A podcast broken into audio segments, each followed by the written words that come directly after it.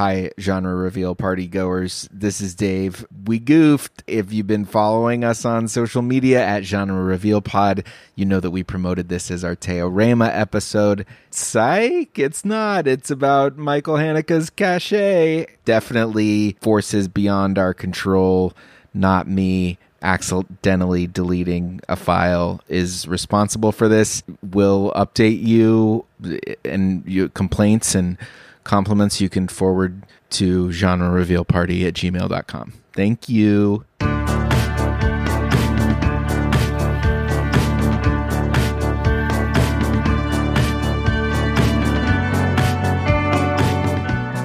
Hi, I'm Madeline, and I'm a writer and a cultural critic. I'm Dave. I'm a comedian and actor. Welcome to Genre Reveal Party, where we talk about TV and movies through the lens of genre, its definition, its limits, and what we can learn by exploding them. Each episode, one of us chooses a TV show or movie to discuss with spoilers because you don't need to have watched the thing to enjoy the podcast. Speaking of spoilers, we're going to get into them right away. And I feel like this is an especially spoilable movie. At least I was shocked with the big spoiler. So I'll just reiterate that. But this week we are talking about Austrian director Michael. What, what, how do we say? Han- Haneke, right? Mhm. Madeline? Okay. You Is say that how you say it? Bettina? I say Hanukkah, but I don't know what's Hanukkah. right. Okay. I looked at I looked at the the pronunciation I saw on Wikipedia was Hanukkah, but I might be misreading the the A pronunciation. So uh whatever. That guy's 2005 film Caché, translated in English as Hidden, which won him the Best Director award at Cannes, and the person who chose this film is our guest, Bettina Johnson, whose voice you just heard. Before I introduce them officially, I want to get some business out of the way. Uh, first, the results of a few Twitter polls about Star Trek that accompanied our Picard season three episode. Uh, you all said that the best older Star Trek series is The Next Generation. The best newer one is Strange New Worlds. And in the poll about the worst character on The Next Generation, it was a tie between Riker. I assume you did some juking of the stats there, Madeline. and Maybe. uh okay and the option someone else please specify and the only person who specified was our guest for the episode emmy o'brien who said barclay exclamation point do you know who barclay is madeline I think I do, but I also think it might be this other character, and I feel, you know, we don't need to bring more star trek confusion together. into another episode yeah, I don't want to. Yeah, I don't want to Okay. add to my own confusion. word Yes, we also have for those of you who remember episode i think Two. two uh, the shoplifters episode, my partner Hope Barnes, uh, via text message, suggested a genre for shoplifters, and it, it's very, it's very. I need to get it right because it involves punctuation. So the genre is bread, period, plastic, period, fog, period. Any thoughts on that genre for shoplifters, Madeline? Um, I'm mostly just curious. Like, was Hope in the other room when she texted you, or why I think she this- just I think she I think she told me it and I said I want to make it make sure it's right so she texted me the I see. the You needed documentation. Yeah. Yeah, yeah, yeah. Okay, okay. Yeah, that's what I was have you seen curious about. I like it. No. No. Um well, you should. So we're gonna wait until Bettina sees shoplifters, take a two hour break here, and then come back. uh sorry okay. So without further ado i'm going to introduce bettina. She is one of my sort of local chicago organizing mentors. My first big interaction with bettina was having them recommend robin dg kelley's hammer and hoe which i still have not finished i think i'm afraid that if i finish it our friendship might end. So i have to just extend it. Uh, famously, th- there will be, this should be a video podcast this episode because there will be many disapproving looks from Bettina. Uh, she appeared on my podcast, This Is Your Afterlife, and twice actually. One time also discussing a movie, Ravenous, Hmm. in the context of the book Braiding Sweetgrass. So we have a history of discussing movies. Bettina also is a co-founder of Liberation Library, an organization that sends books to youth prisons, and uh, one of the co-founders of the Black Abolitionist Network, which started uh, the defund CPD campaign. Not started. I saw. I saw. Not a co-founder. I'm a part. Not a of it. co-founder. I'm a part of it. Okay, a member of the Black Ab- Abolitionist Network, uh, which, they, but they did start the defund CPD campaign, right, in 2020. So, uh, a, a great, well-respected, uh, too hard-working at the expense of their own health, uh, prison industrial complex abolitionist organizer in Chicago, Bettina Johnson. Bettina, welcome to the show. Thank you, Dave. Welcome. Yeah. Thank you, Madeline. Nice to Okay. see you again. So here is my quick synopsis. Uh, we we want to in the chat get to why Bettina chose this movie, but I am going to take it on to summarize the big major points here. So, Caché is about a well-off French family terrorized by a series of surveillance videotapes left on their front porch, accompanied by violent drawings in crayon. The father, Georges, is the semi famous host of a literary panel show on public television, and the mother, Anne, is a book publisher. Georges suspects the tapes are being sent by an Algerian man named Majid, but he keeps his hunch, as he calls it, hidden from Anne until Majid invites Georges to his apartment and commits suicide by slitting his throat in front of him. Here's the backstory on that. Majid's parents worked for Georges' parents on their country estate. Uh, Majid's parents went to Paris on October 17th, 1961, the day of the Paris massacre of 1961, which is a real historical event. Some important, uh, important side note there. This event was a protest against a racist police curfew against Algerians set by the Nazi collaborator head of police. The French state did not acknowledge the massacre until 1998, so almost 40 years later. And then they only reported that 40 something people died, uh, when the actual estimate is closer to at least 200, maybe even 300. That is the historical backdrop against which the movie is set. So, when Majid's parents were presumed dead, Georges' parents almost adopted Majid, but Georges stopped it by telling Majid that his dad wanted Majid to kill the family rooster, who it was believable because this rooster was always attacking everybody. And when Georges' parents saw Majid covered in blood from cutting off the head of the rooster, George told his parents that Majid killed the rooster to threaten him. So the parents sent Majid away to an orphanage. Couple other plot points to note. There's a brief period when George and Anne lose track of their son, Pierrot. Uh, they fear he was kidnapped, but he reappears after a night spent at a friend's house. Uh, second, other plot point, there's a question as to whether or not Anne is having an affair with a friend of theirs named Pierre. Pierrot, their son, implies this to Anne when he gets back from his non-kidnapping. Um, towards the end of the movie, Majid's son confronts Georges at his work, saying he wants to see what the man who ruined his dad's life looks like. Then George goes to sleep. We see the scene where young Majid is taken away from the estate, and the last shot of the movie is Majid's son visiting Pierrot on the steps of his school as school lets out. They have a conversation we cannot hear, and Majid's son departs. The shot holds, staying still, just like the very long still shot at the beginning of the movie, and credits roll over this shot of kids on the steps of a school. Uh, there is a lot to say, but some questions to guide us. I would love to hear, uh, Bettina, any thoughts you have about the relationship of this movie to that Paris massacre.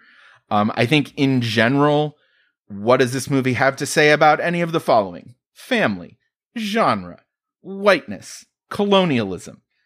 And I also would love to tackle as futile as an, um, what, what is it? An effort? As futile as, an effort as it is, the question of who done it. Hmm. Uh, very famously, this movie does not explicitly show who was sending the tapes, um, but we'll talk about that. So, without further ado, let's chat.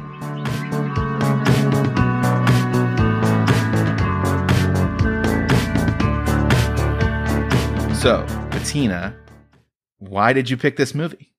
I feel like this was the third movie I proposed to you. so you're saying I picked this movie? I don't remember. Well, you have a habit of when we do these things. I remember when we did Ravenous, you you threw out like twelve movies, and and you because you you were like, I want to do Ravenous, and I want to talk about Braiding Sweetgrass, and then you like had a million other things. You're like, no, wait a second, I want to talk about this. No, wait, what about this? And I was like, yo, we need to pick something and do it. So maybe that's what was at play here. Yes. um, yeah. And I was thinking about the prompt of family. And I had seen this movie like a long, long, long, long time ago. Did you see it when it came out? I don't think when it came out. I think we rented it from the library or something. Okay. Um, because luckily my mom really likes foreign movies, and so I grew up watching DVDs or VHS tapes from the public library of foreign movies. Awesome. Um, so this might have been one of those movies, and um, I don't think it was my first Michael Haneke film either, or ha- Haneke. I don't know how to say it. That's probably the German Stick with if proper if you way. say Hanukkah, stick with Hanukkah. Um. So yeah, it just really stuck with me. The very ending, that ambiguous ending with the son. Um, hmm the domestic oddness of the of the white family, Mhm. and uh, the fact that it was about this little boy's really intense reaction against getting an adopted adopted brother, which is like understandable. Period. But then there was also Mhm. this, just this added layer of um, race and class Mhm. that just has always stuck out to me in terms of like, wow, I'm surprised that they made this film. um, and Like that it was able to get made. or that they would add that layer to it, even. Hmm. Mm. Um, so yeah, so there is like a moment where I was really interested in French filmmakers, and there were a couple of them that were doing like political-ish, political adjacent um, folks who are not white, like kind of focusing on that. I don't know if it was like just like a '90s trend or a '90s thing. So like La Haine, I don't know if I'm saying that right either, but Hate, um, which is uh, Matthew Kassovitz film. Uh, what was the other one? There's a really beautiful Claire Denis one um, called 35 Shots of Rum. And Claire Denis has done like other, thinking about French colonialism, um, especially in Africa, due to her background of growing up in Africa. I don't remember which country. Um, so yeah, so those, I think those topics were probably in my head, swirling in my head when I watched Caché for the first time, because they're things that I'm interested in if I'm watching a French film, uh, even though he's an Austrian actor, uh, not actor, director. Apparently, he tried to be an actor. That was his first thing, and he like didn't make it into the school, so he was like, "Fuck this," and hated school and just watched movies most of the time instead. Whoa! See, now Yeah. I'm learning something from you, Dave. You intuitively knew that Michael Hanukkah wanted to be an actor. Um, yeah, I'm really excited to think about this movie. Um, in terms of like genre bending and um, family, because I feel like 35 Shots of Rum is not a genre bender. It's so clearly an Ozu like Hmm. homage. Um, but she does have some genre benders, but I don't think they focus on family. But this felt like a combination of a genre bender plus um, family oriented horror thriller thingy. Yeah, That's thriller is it. like the word that's used. It's psychological thriller, um, which is funny considering we had the Michael Douglas trilogy that were all considered psychological thrillers. And Madeline, I know you had some thoughts about this related to at least one of those Mhm. Michael Douglas movies. Would that be a good place Well, to yeah. start for you? Yeah, I mean, I was thinking about actually this movie brought to mind two movies because what is this? This is the ninth in our Oh, season.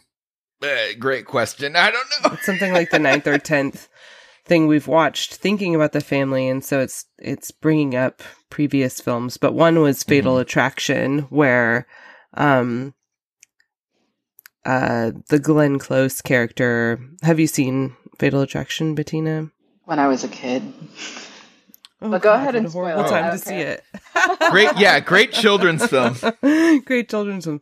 Well, she's the mistress figure who's who haunts the house with uh, phone calls. So the landline becomes this um, site of terror in the household, and it begins with um, the husband who who cheats Michael Douglas, like not even noticing when the phone rings, and by the end it- the phone doesn't even need to ring. He's like waiting for it to ring, right? And um it's a really interesting arc. And so I was really thinking a lot about that with the tapes and surveillance technology and um this feeling of being watched and and the the private home being penetrated by these um these technologies um and these different ways where, you know, what's interesting, I think, about Caché is these tapes terrorize the family, right? But we don't know who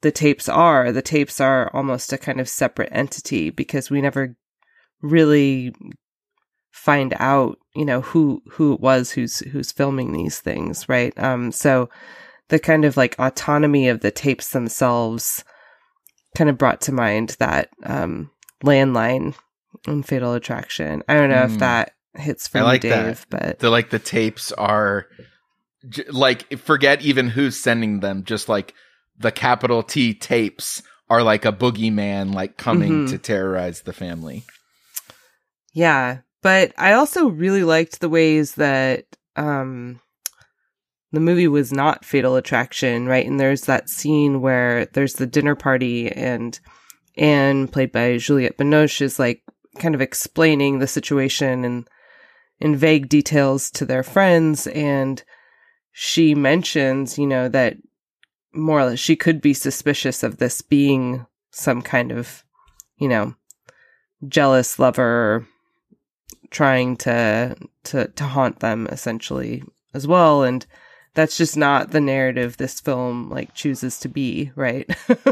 But i found that interesting because of course yeah that's you know being in her position that would be something i'd i'd suspect you know with that husband who keeps these secrets. But we don't really get that much of a sense of what her interior life is. So um right. If anything she is the one that like romantic dalliance you know if anyone's having an affair the movie it's, m- It's most her. implies that it's her. Yeah do you think so let's just hit it yeah is is anne fucking pierre What do you think, Bettina? We've already debated this a little bit, but yeah Probably. Why not? Who knows? Well, what do you make of when she? Because I, I said this to Madeline.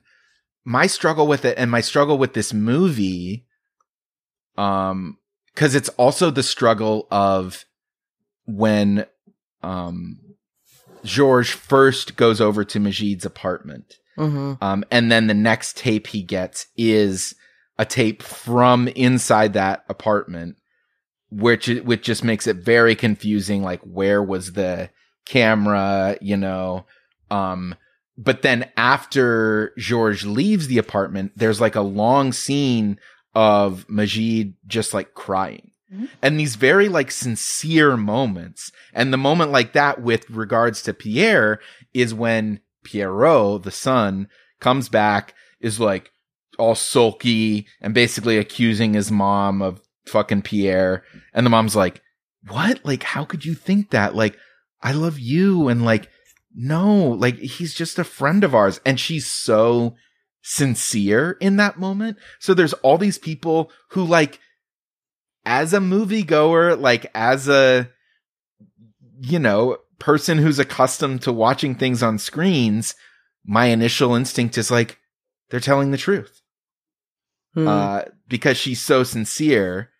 So I'm curious, Bettina, why, what you make of, if you think she is fucking Pierre, you think she's just like a really good liar in that scene? I think there are so many. Actually, I haven't thought about it that deep, to be honest. okay, fair, fair, fair.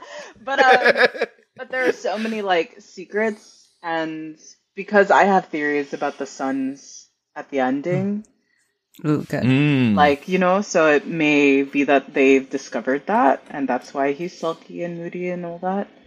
Um, Okay. But even if she was, it's like okay, I don't know. yeah, totally. Well, what I like about that moment is, um,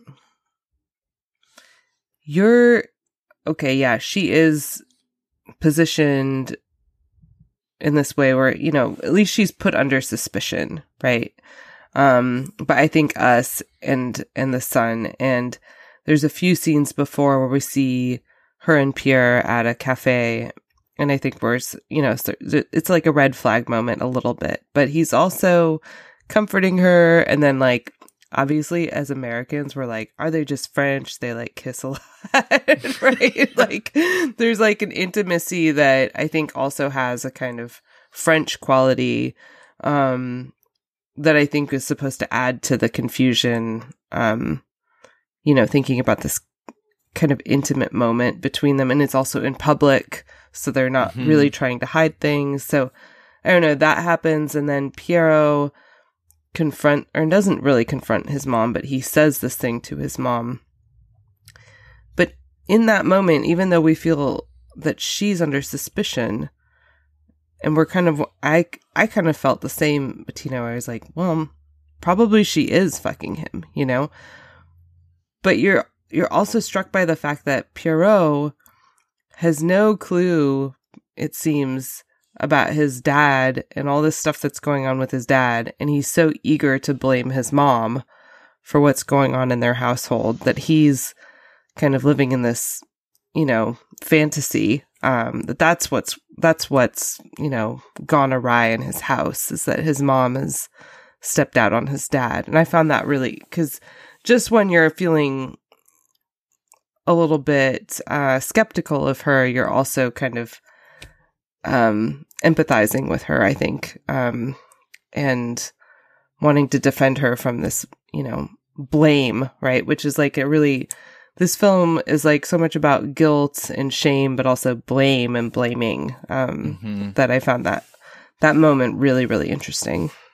Well, that's so interesting because it brings up it like by focusing on infidelity, hmm like the the things that George is hiding are like I mean, yes, it as a child it's believable that a child would be jealous of a potentially adopted kid. hmm But then all the context of it is fucking horrific. This like colonial violence and racism. And that's what's behind what George is hiding. Hmm But instead of dealing with that, this other member of the private family just wants to focus on something manageable, something smaller, like Right. infidelity.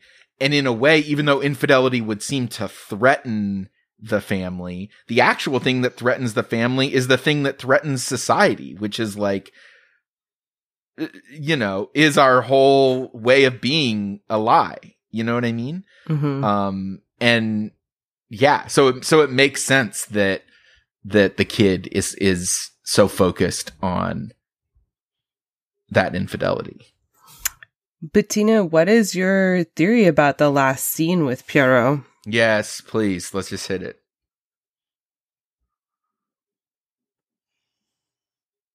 I think I I think they were in cahoots. I agree with conspiracy. That's where I think I land. But it is so. So they've been in cahoots the whole time? I wonder. I mean, bringing up Anne again, like that that accusation of an affair, is like strange. Like, why would he do that if it was purely like all conspiracy? Um, but there is just such a weird coldness between the son and the father, and so I can definitely understand if Majid's son came to him with the story, with the knowledge of um, how his father was as a child. Mm-hmm. Might be convincing for the for his twelve year old son to step out and conspire.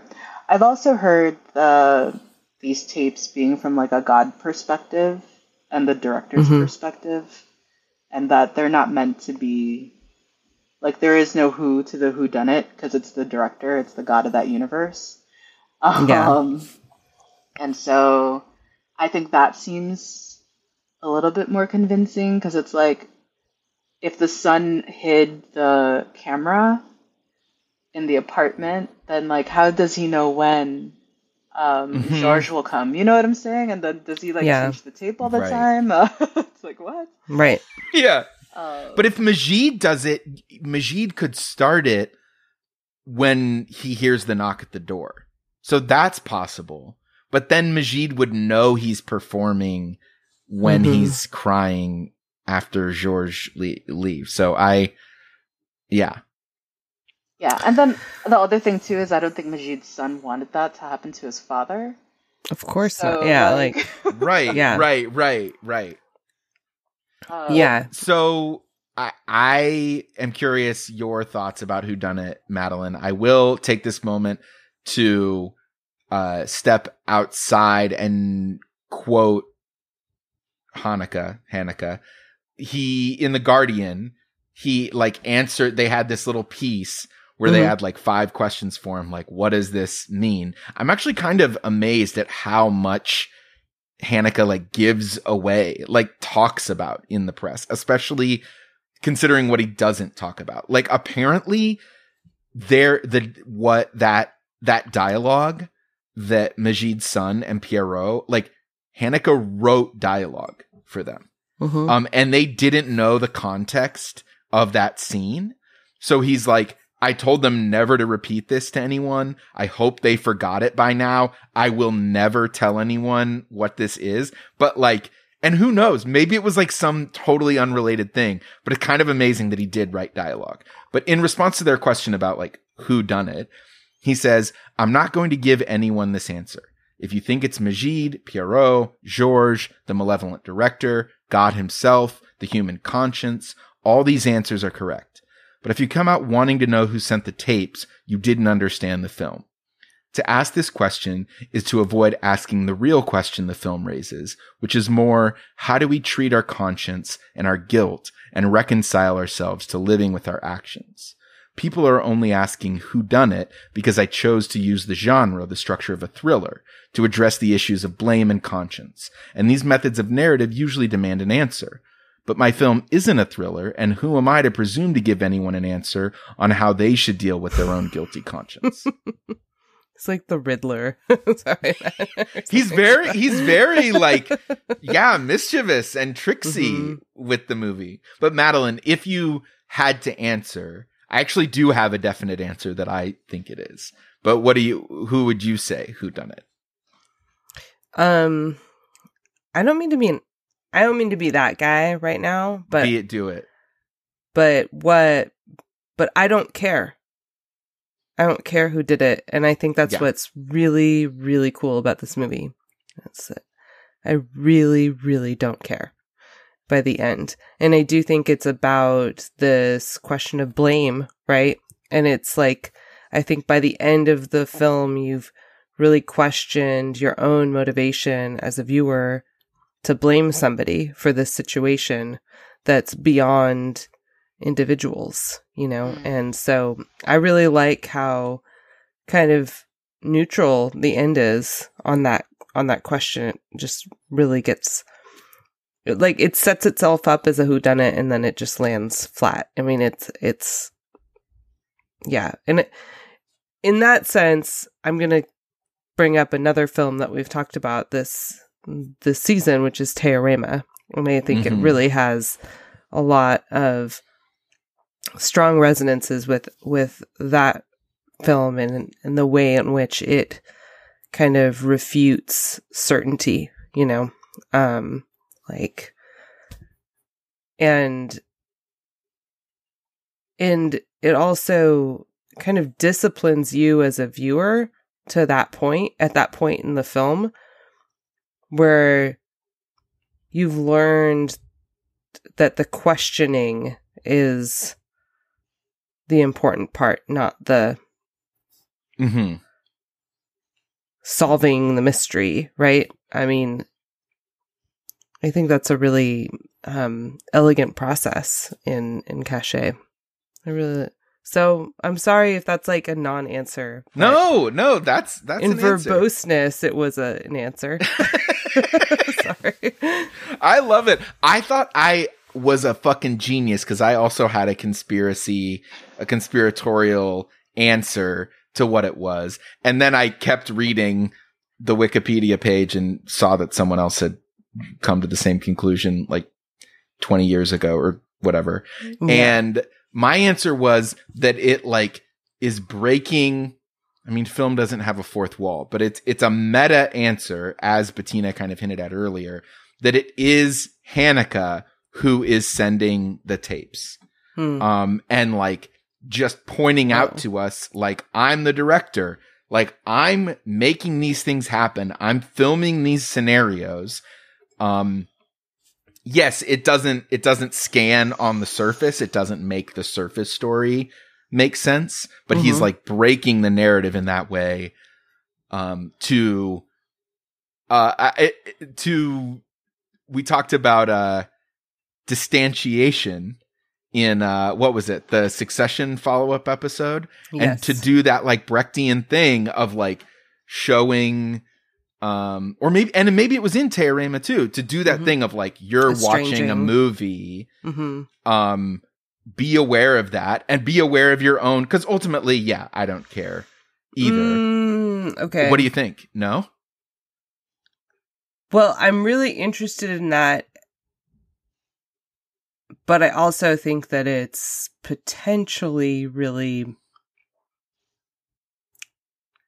kind of problematic in the way that then it then it a little bit forces us into this idea that, you know, that this director author figure n- knows but is withholding the real meaning if that makes sense Mm, but what I'm saying is that the real meaning is that it's the director. author yeah i figure. know but I, Yeah. so so i'm saying i i like it in the sense that it's you know whatever breaking the fourth wall and like asking us to do that i think that we're both kind of landing on that in different ways right? Yeah, like totally, totally. that it is a commentary a commentary on spectatorship right um whether it's like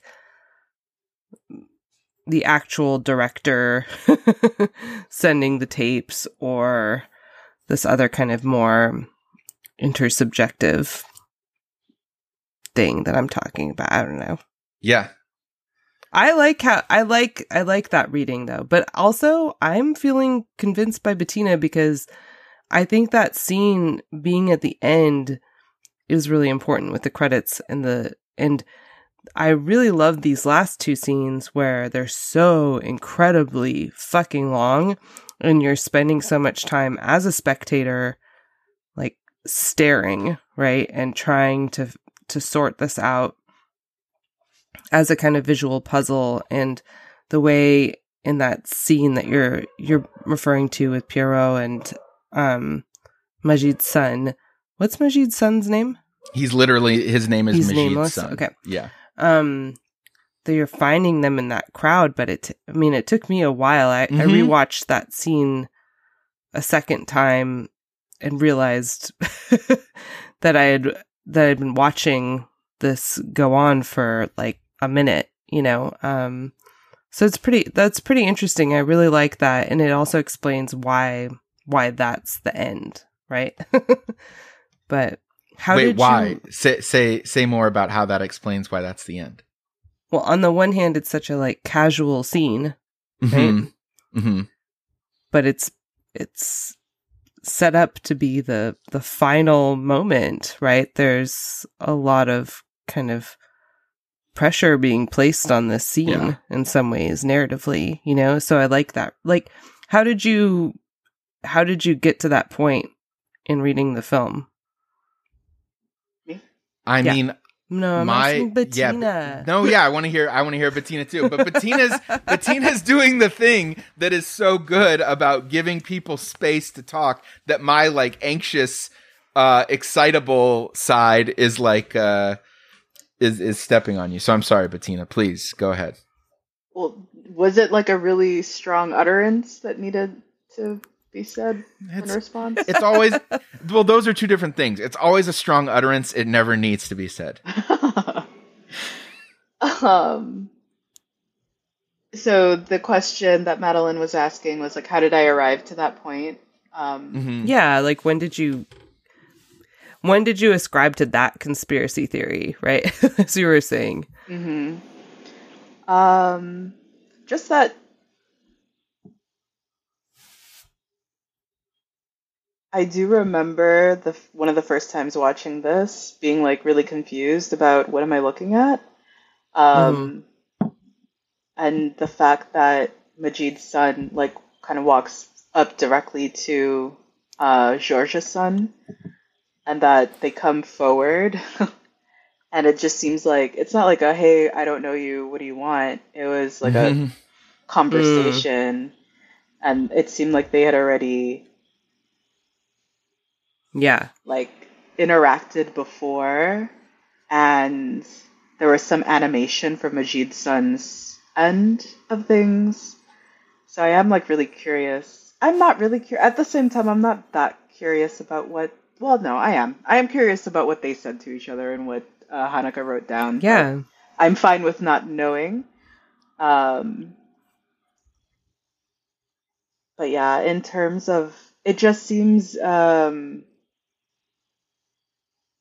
it's really interesting for why now? Why did this happen now? And the fact that the Mhm. sons are so forward um, in the storyline that it just makes me wonder. Oh, there's something going on with these sons, and there's something about generational like relays of trauma or generational Yeah. wealth. You know what I'm saying? So there's like there are things that are happening in terms of uh this is a through time. There's like a through line through time.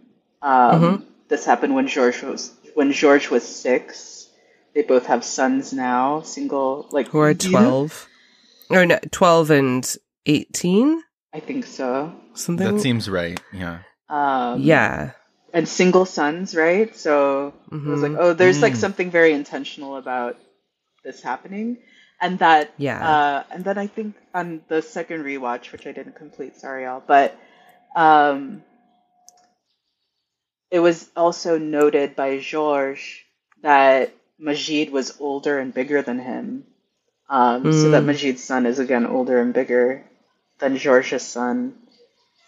So it's just interesting. I wonder if he's like trying to make um, a point about correcting. Like, how do you, you know what I'm saying? Like, how does this Mhm. get relayed, and then how might it get corrected or reversed, or like something else will happen with the narrative instead of it having be instead of it having been inscribed, reinscribed again. Um, yeah so yeah, so I'm curious about the sons, and I'm curious specifically about George's son. Yeah. and i really like i one one of the things i find convincing about about your reading is the mystery hanging over these two scenes being set alongside each other um one dipping into whatever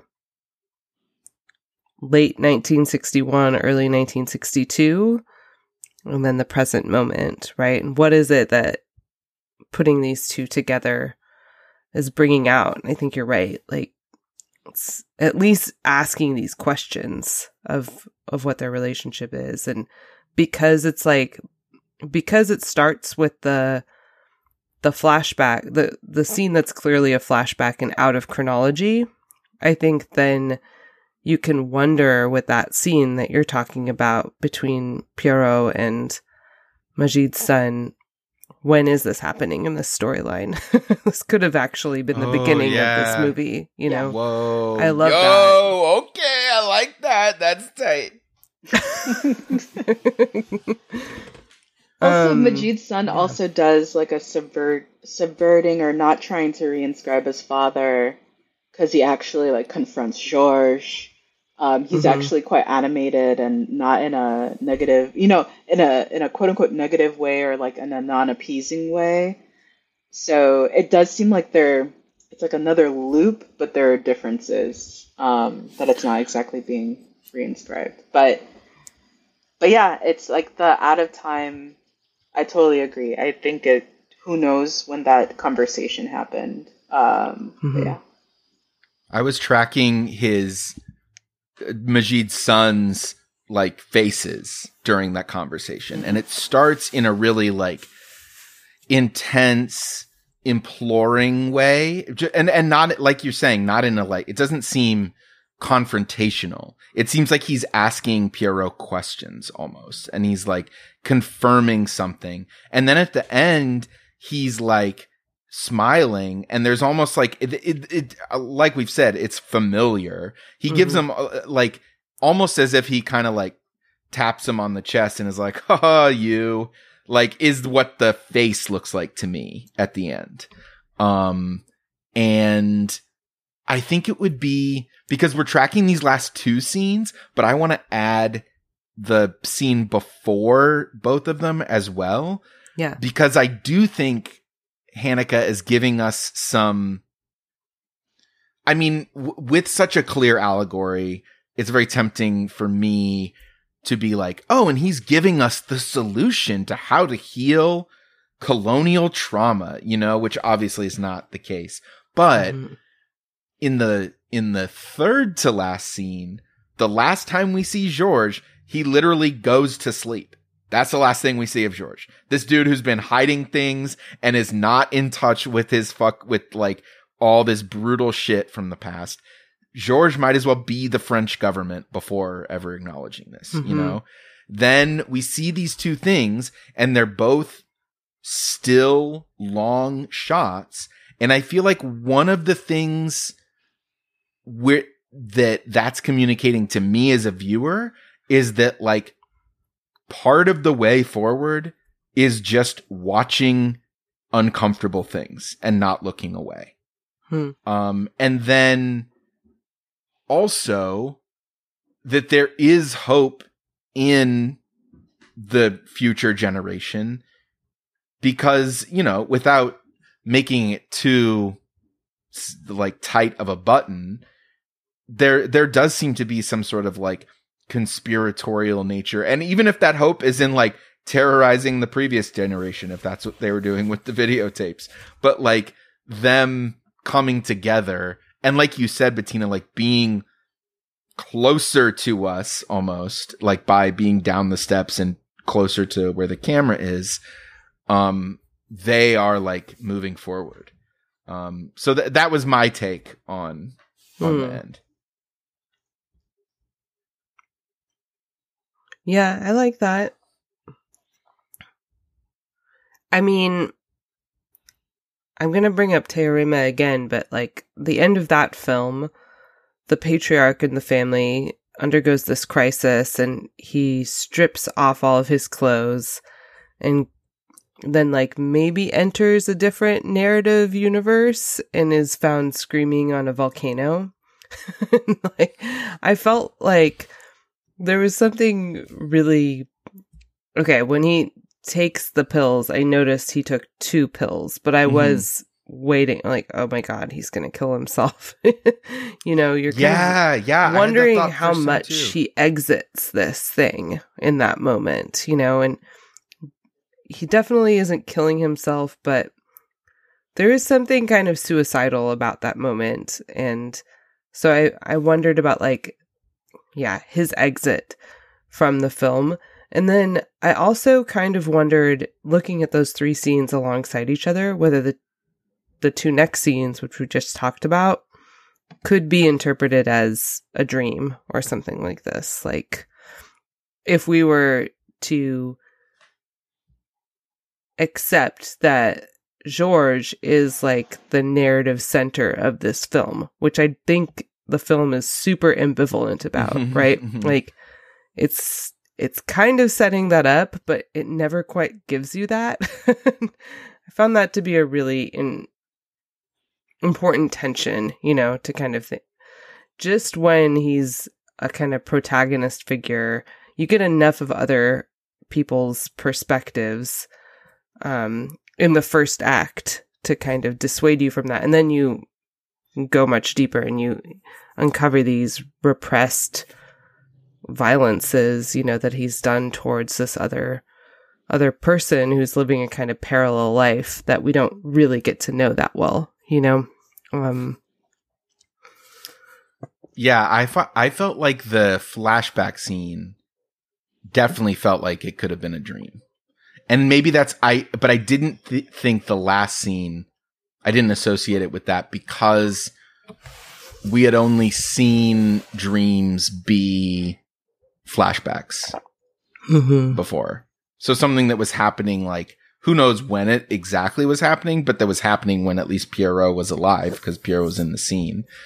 Uh yeah, made me feel like it wasn't a dream. I don't know, Bettina, do you have do you have thoughts on the dreaminess of those? I think it is interesting to think of it as a dream because it will, it could reflect um, George's like paranoid baseline. Um, So that would be interesting if he falls asleep and wonders if his son is conspiring against him, which actually would, you know what I mean? Like, oh, that's actually kind of interesting. Um, and might make a little bit more of maybe a little bit more sense in terms of uh, why would the sons be conspiring when we just saw the son accusing you know what i mean accusing the mom Mhm. of like upsetting their domestic bliss by having an affair so that is like interesting possibility i really think that the movie is i'm i'm kind of curious i don't know did y'all read the paul gilroy takedown of Caché? No. um, where No. he basically says that it's in bad faith. He like claims that the movie is in bad faith, and uh, that the film seemed to offer only a shallow pseudo-political, or perhaps more accurately, an anti-political engagement with profound contemporary problems that deserve or demand better treatment. Hmm. Um, and so, like, a part of me is wondering about that, that part. Yeah. um, but I also, I think I understand what Haneke's tip is on because pretty sure Funny Games came out before Caché, and Funny Games was all about um, punishing the viewer, the spectator, and uh, Mhm. literally breaking the fourth wall. Um, like more than a couple of times does one of the characters like address the audience specifically about why aren't you turning this off? I think is one of the the lines that he asks the viewer. Um, Mhm. So yeah, so I don't know where I was going with that, but I'm just like, yeah, it's so centered on George's paranoia and his perspective, because so many of those flashbacks are like these grotesque, horrifying images that are probably just his imagination from when he was six years old. Mhm. So the whole thing around blame and denial, it also makes me wonder about like the blamelessness of like this six year old is just acting like a six year old.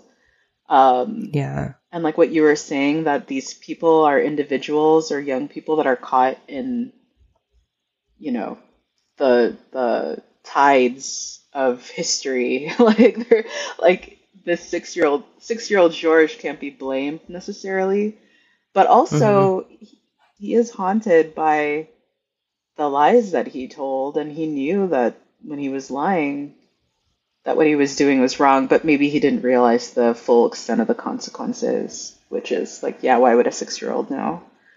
Um, Totally. So yeah, Yeah, I feel like he can't be blamed, but he also what I appreciate is while I don't I didn't feel a moment of blaming the 6-year-old, right? And it really is about the adult George's complicity and how how he has and hasn't reckoned with that. but um but what I appreciate is like while the young George can't be blamed, he also can't be innocent because of Mm-hmm. how he like his very the nature of his own existence the conditions of his own existence and there's actually two books written um about Haneke and another specifically about this film by Catherine Wheatley and she talks about this as um structural guilt like that these films are about structural guilt so like on the one hand it's highly individuating, like thinking about um, these bigger historical, structural, historical, social, political, like all these like bigger categories, like that are much, they're totally exceeding these like individual character studies that the film is doing.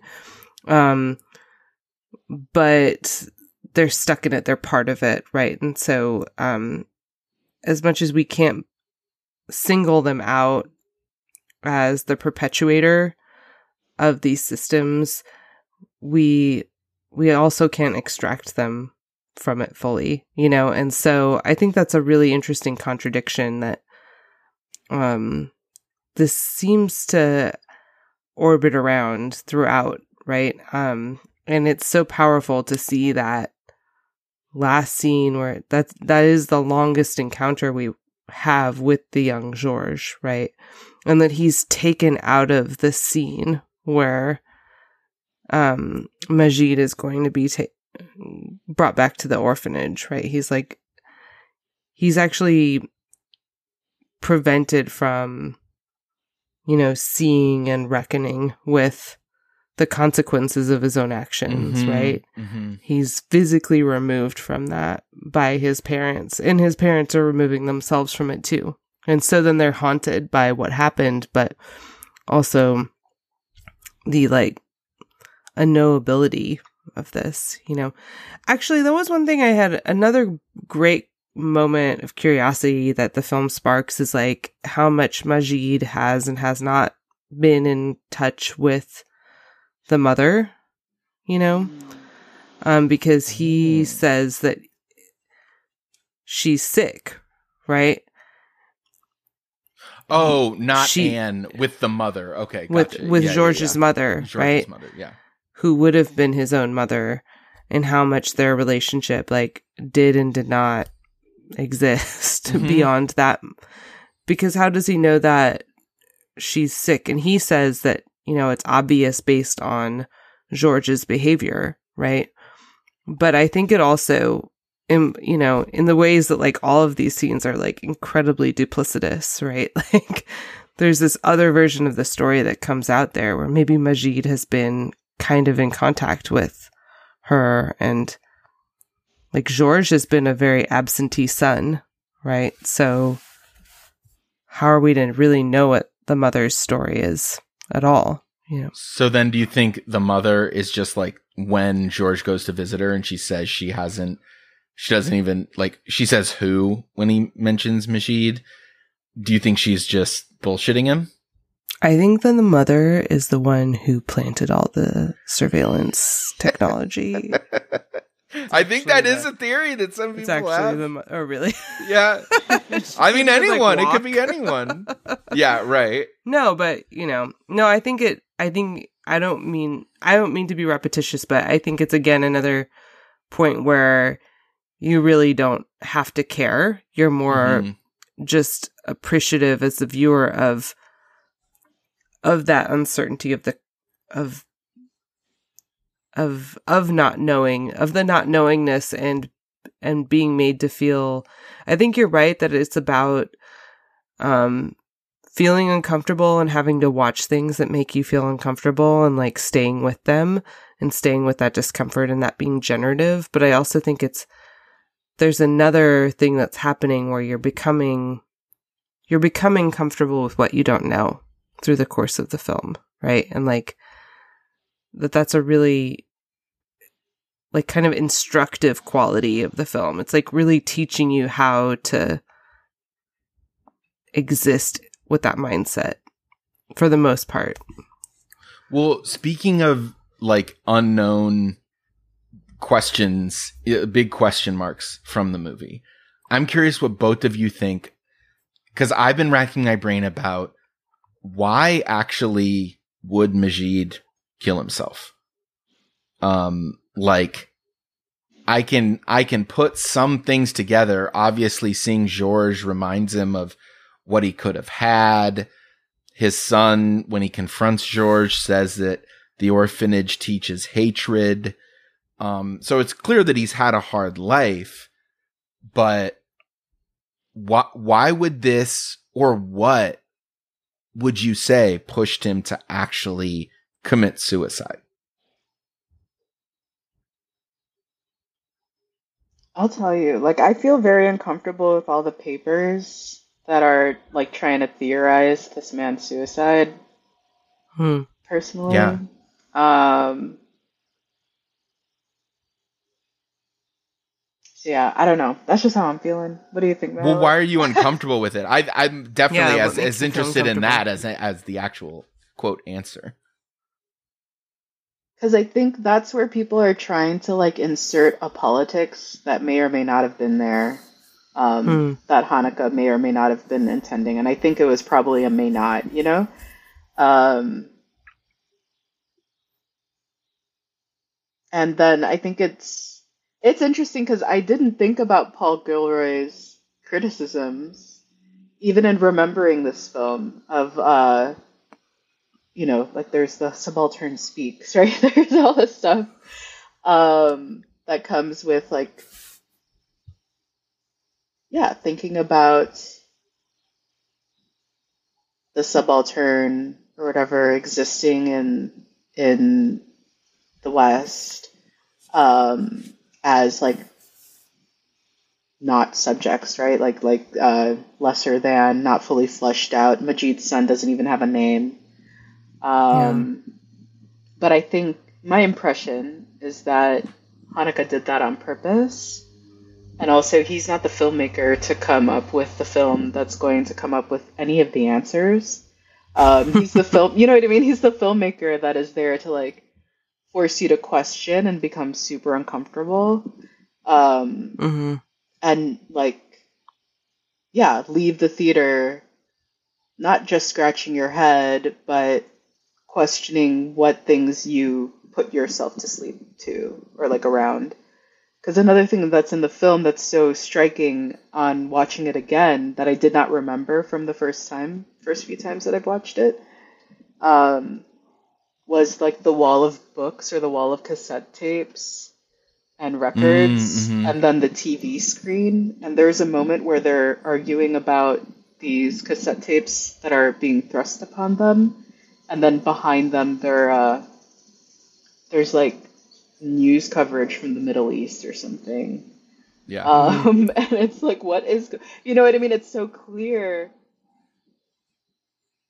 that I don't think I don't think Haneke what once wanted necessarily like very clear one to one political points or something, but more so showing the knowledge like the way that he gets media, the way that the characters get media in their little fortress, their little white fortress with no windows except for the windows that show inside. And then they lit- have literally walls of media and walls of books that separate them from everyone else. Um, so good. Yeah. so, so yeah. So I don't like, and then Majid lives in. I don't think it was a banlieue. It sounded like it was still in, still in Paris, maybe. Um, but they even call it like low cost housing or something. Was Yeah. was in the uh, the subtitles. and so even like he is there's just a really interesting way that they're showing the cure the ability to curate your life or like your surroundings so just the visual of the, the, the difference between where George and his family lives versus where Majid lives um, Yeah. was really amazing. And I think that there are things that are layered there. And I don't know. I'm I'm pers I don't know. I feel a little bit complicated saying like I'm okay with this person not giving George all of the answers, but letting him actually see the consequences and being haunted by that. Yeah. Um, and I think maybe that's the point versus like having a an answer for him. I think that's what's making me uncomfortable about it. It's like why are y'all trying to answer Yeah. for him when he didn't give an answer? Like he wasn't trying to explain it to anybody. Like he didn't explain it to his son necessarily. He didn't explain it to to George, but he definitely wanted George to see that. And I think that's why Haneke is like, well, then we must show, you know, we must show it in its like really brutal detail. I think you even hear him gurgling and everything. It was quite fucked up. Um, but I actually, And George doesn't do shit. Like, there's no way he died that quick. Like, he didn't go try to staunch this shit. He didn't call anyone. Granted, it's been shown many times over that the police aren't doing shit to help anyone in, in this movie. But like, Jesus, he like, he he didn't, he doesn't even walk out. He like s- continues to stare at him. Yeah. And that's the other thing too that's like kind of really fascinating about this movie and me rewatching it now because I think I watched it in the O's for sure. Like I know this came out in like 05 or 07. Um but that was the other thing that really sticks out to me now watching it, you know, however many years later is the the weirdness that comes up when George keeps trying to make it as if he doesn't have power, but he's the one that keeps withholding information, lying to his wife. Um, uh, Mm. and you know, like he keeps, he keeps, and then blame, like kind of bl- blaming, but also not blaming, but trying to have it so that his six-year-old self can explain it away. Um, Yeah.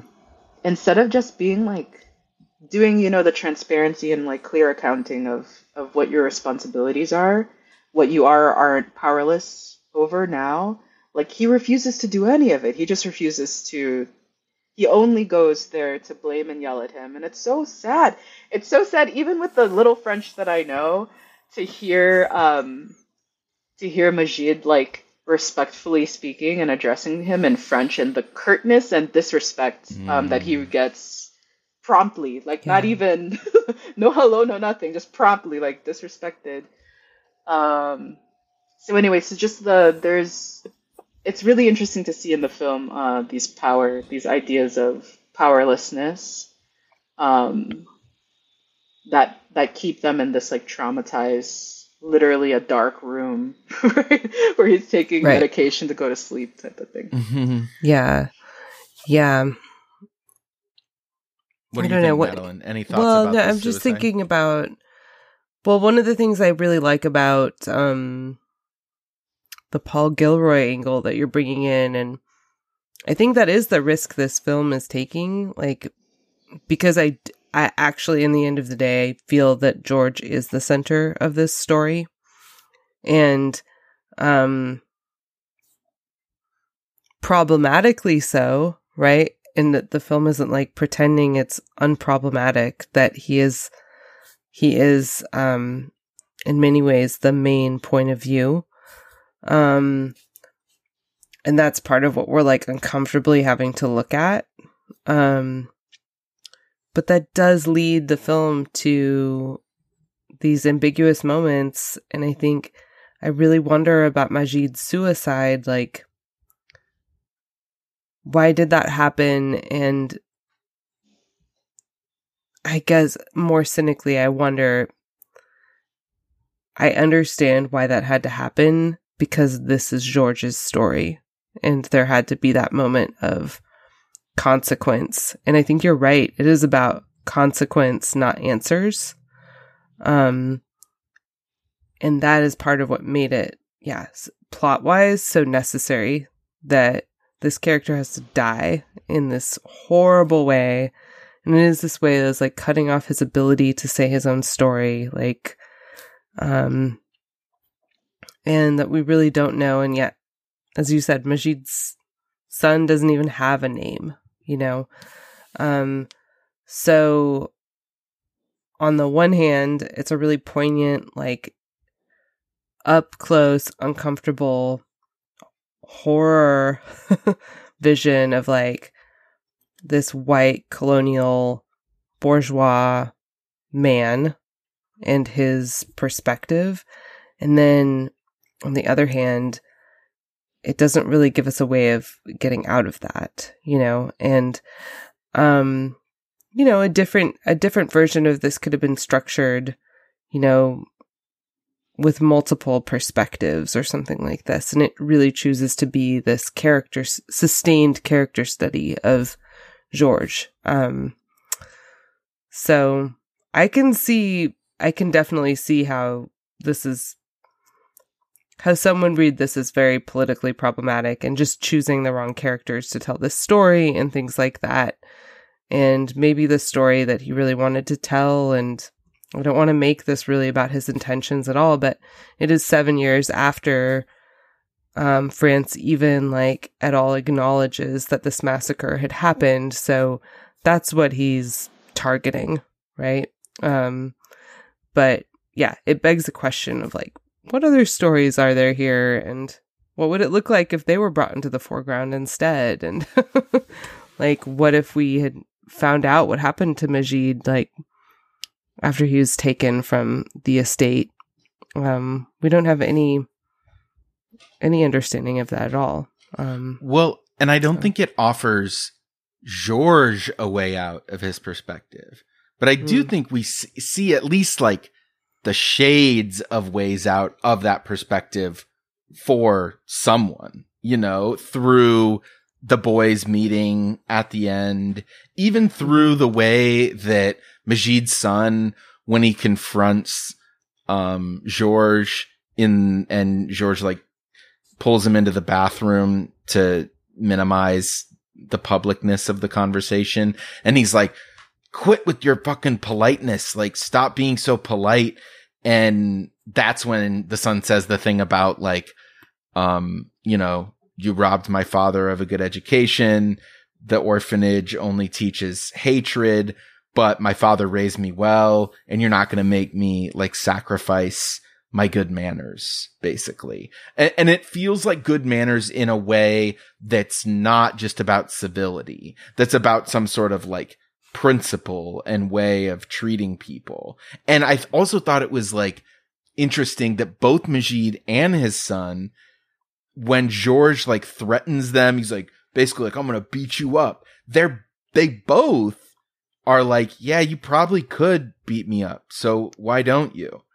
Um, and it feels mm-hmm. like a very, like that's a moment when the allegory feels like very clear of like a colonial power and, you know, a, a colonizer and a colony being like, yeah, you like, okay, good point. You have a navy, you have a whatever.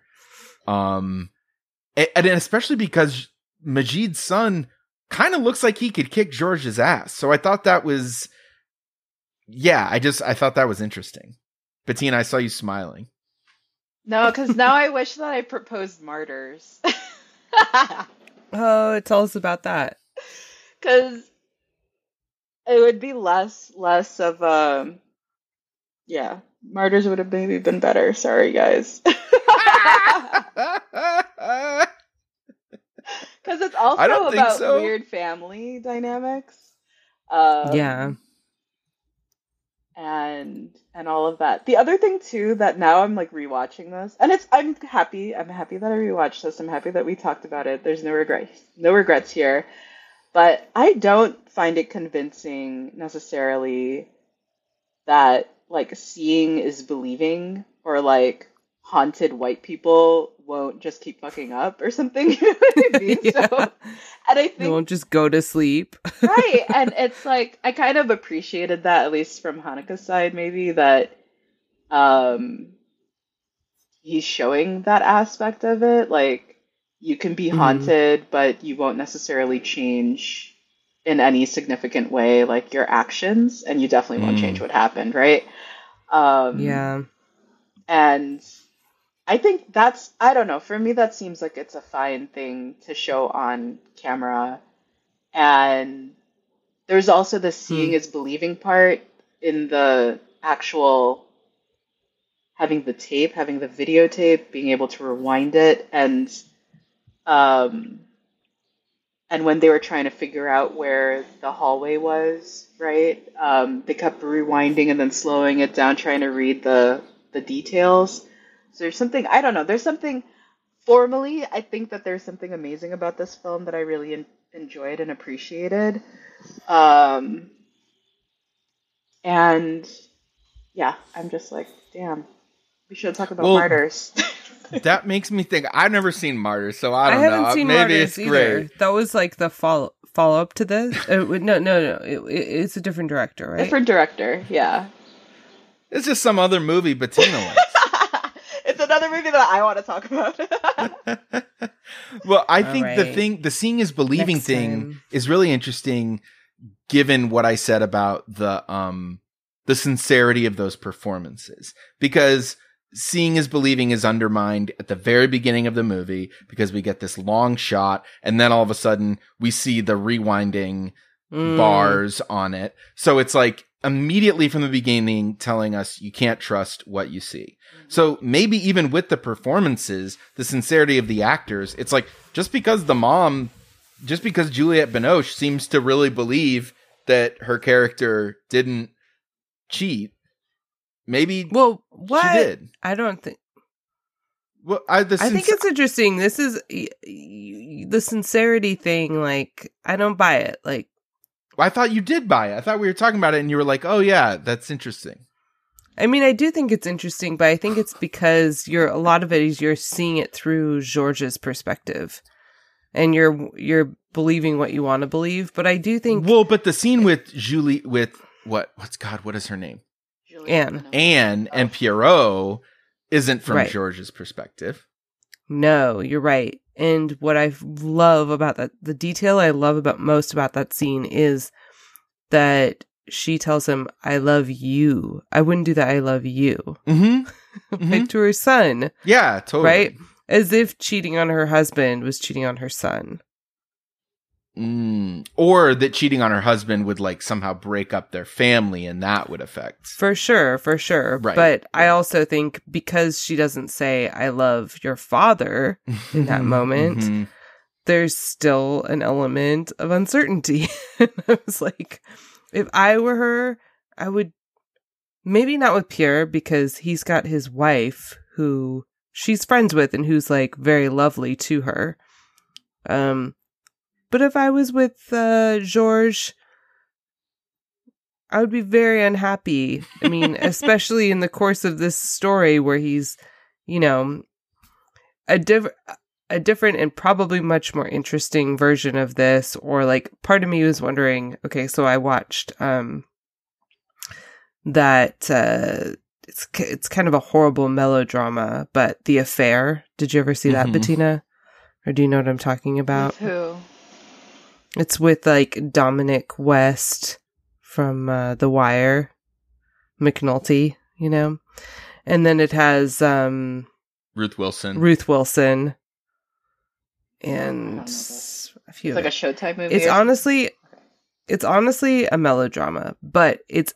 I would say it's extremely well written, and that's I think why I just kept watching it. Also, I just like watching melodrama on the treadmill, you know. But um, each episode is split into three chapters, and this is not. This is like something that they're getting from you know neorealist ci- cinema and like cinema verite it's you know like this is not new to this show but it's kind of amazing to watch serialized over like whatever like 70 episodes of like all these small chapters and each chapter is from a different character's perspective so you're rewatching scenes from these different perspectives and it has this kind of surveillance quality to it Mm. where you the like viewer have um seen the different versions of the scene but also it has like some of these ambiguous qualities that I think this film is really great at evoking you know you don't really know the full truth of anything even like surveillance uh, may provide the illusion that you can have some you know bulletproof objective documentation of reality and what really happened but you know this film is so interested in you know the repressed and the unconscious and like these this nightmare that he has or these flashbacks that he has and things that he claims to have forgotten that's that are coming back you know uh to haunt him and um these things exceed like what can be represented or captured by surveillance technology you know um so the whole time I was watching it, having just watched this s- silly soap opera, is what would this film look like if we could jump between Anne and George? Mhm. Like, I really felt like, or jump between these two, you know, brother figures and really see the, the story from a more um, established vantage. Like, I think the way in which it kind of like makes George the default narrative center feels fucked up to me. Like, But like you said, it points out to the ways in which that's fucked up. And like, it th- does, but I mean, I just wonder kind of like as a right, the writerly part of me is like, oh, like how could this be written in different ways so that like different characters, um, so that it could like continue to mess around with these questions of perspective and like, yeah, what structural guilt, but it could do that without making this white man like unquestionably the the locus of the film and like presumably like the the site of identification with the main audience member or the target demographic or something like this. Do you know what I mean? I know what you mean, but I think I agree with the first part, but I don't know about the site of identification Yeah. because there's so many times, like in that scene. well, this premiered at Cannes. Like that's a political statement, right? I don't know. Is that, I don't know that much about. can like f- the French, like the the French film festival. Like this is Sure. the main Yeah. award system for for film in France Sure, and sure, internationally. Yeah. and it was seven years like the very context you provided seven years after hmm france even fucking acknowledged and even so it was an acknowledgement as a complete insult Yeah. 40 fatalities when everyone knew it was at least 200 maybe 300 maybe even more. And the fact that there is no documentation or public record or any attempt to find out anything like this you know that uncertainty is really haunting. And i think that's a really important element of the film. It's like they don't know what happened to majid's parents. They had to assume what Mhm. happened to majid's parents Mhm. right? Like just because they didn't come home. And that was that was apparently good enough that was enough information Right. for majid to be like put into this new situation and like tossed about between the orphanage and this adoptive family and things like that right like so who gets what level of certainty is very much like a, an open question i think that the that the film raises is like why what right does um george have to to really finding this out and um what gives him that privilege to to know all of these things about his own story when others have to live um in this state of never never knowing and Mm. never you know being kind of relegated to like this illusion this falsehood right um this nationalist fantasy that like nothing really happened that day you know Well, I think George wants. No, go ahead, Bettina. No, go, go, go, go. No, no, no, you. Mm-mm.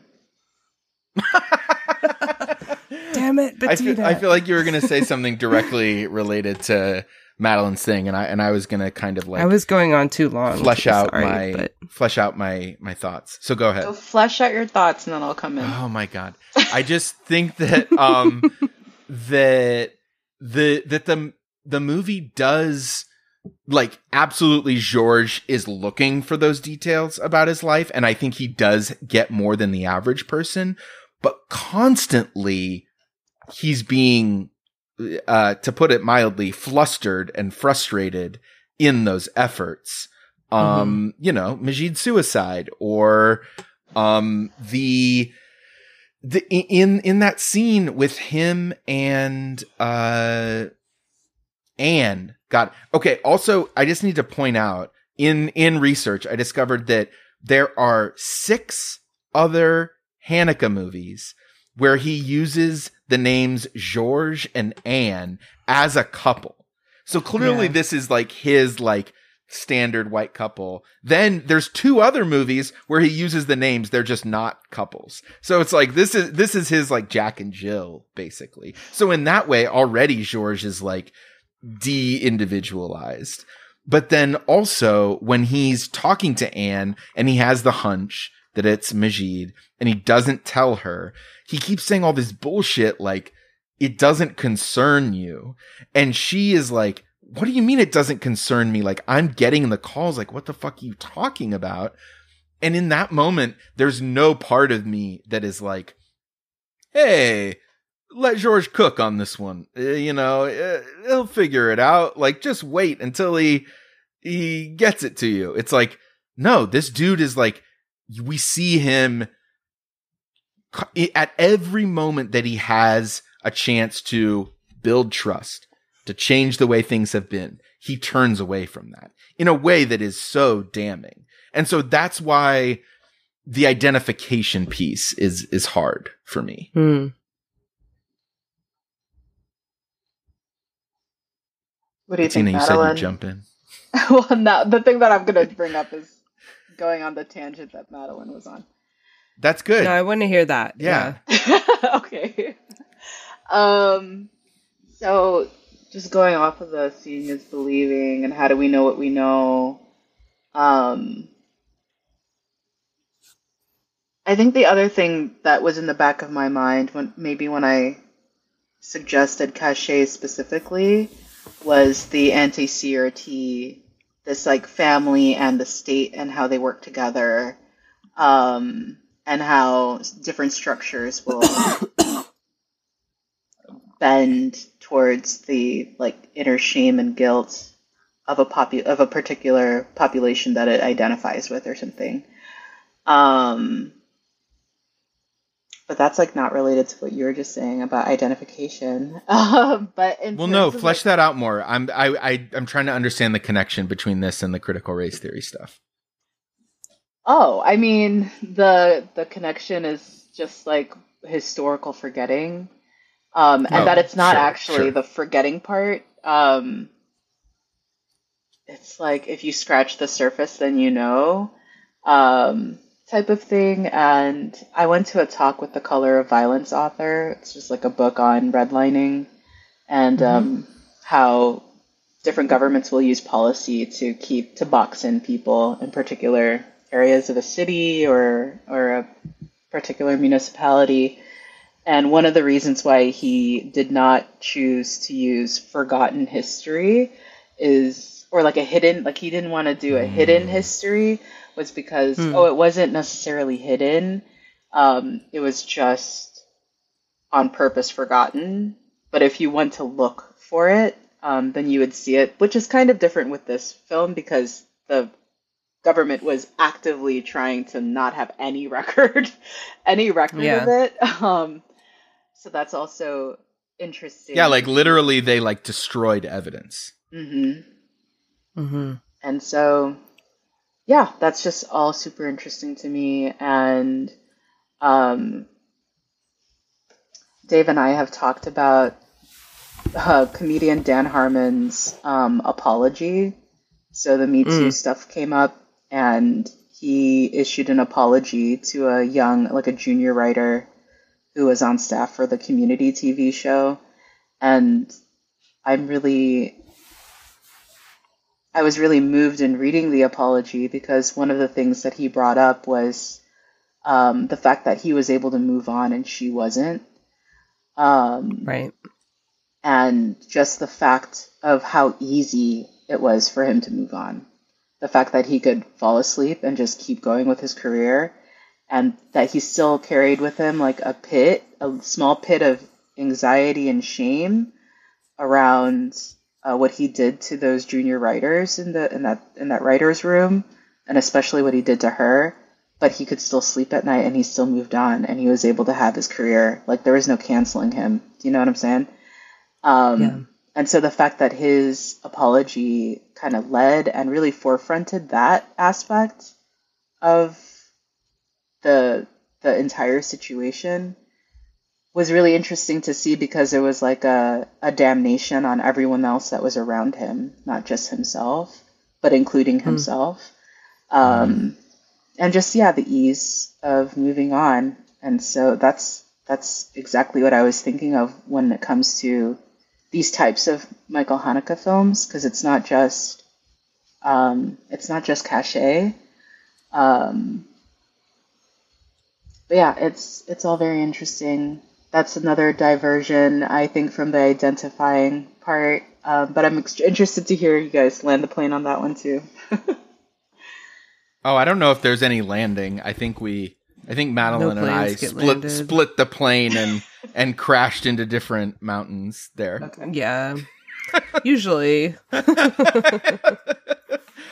I well, okay, so I am interested in the a thing we haven't touched on yet that feels important is that story at the dinner party about um that the one dinner party guest is The like joke. yeah the joke, the yeah right? it's like a shaggy dog story it's like Sure. which uh, you know is like it, it's going down one direction and and you think it's going to end a specific way and the ending is totally di- you know it's just been misleading you the entire time uh which is also a way if we're talking genre to like view this movie as a shaggy dog story of just like yeah. it's a who done it, but fucking no, it's not. It's something totally different.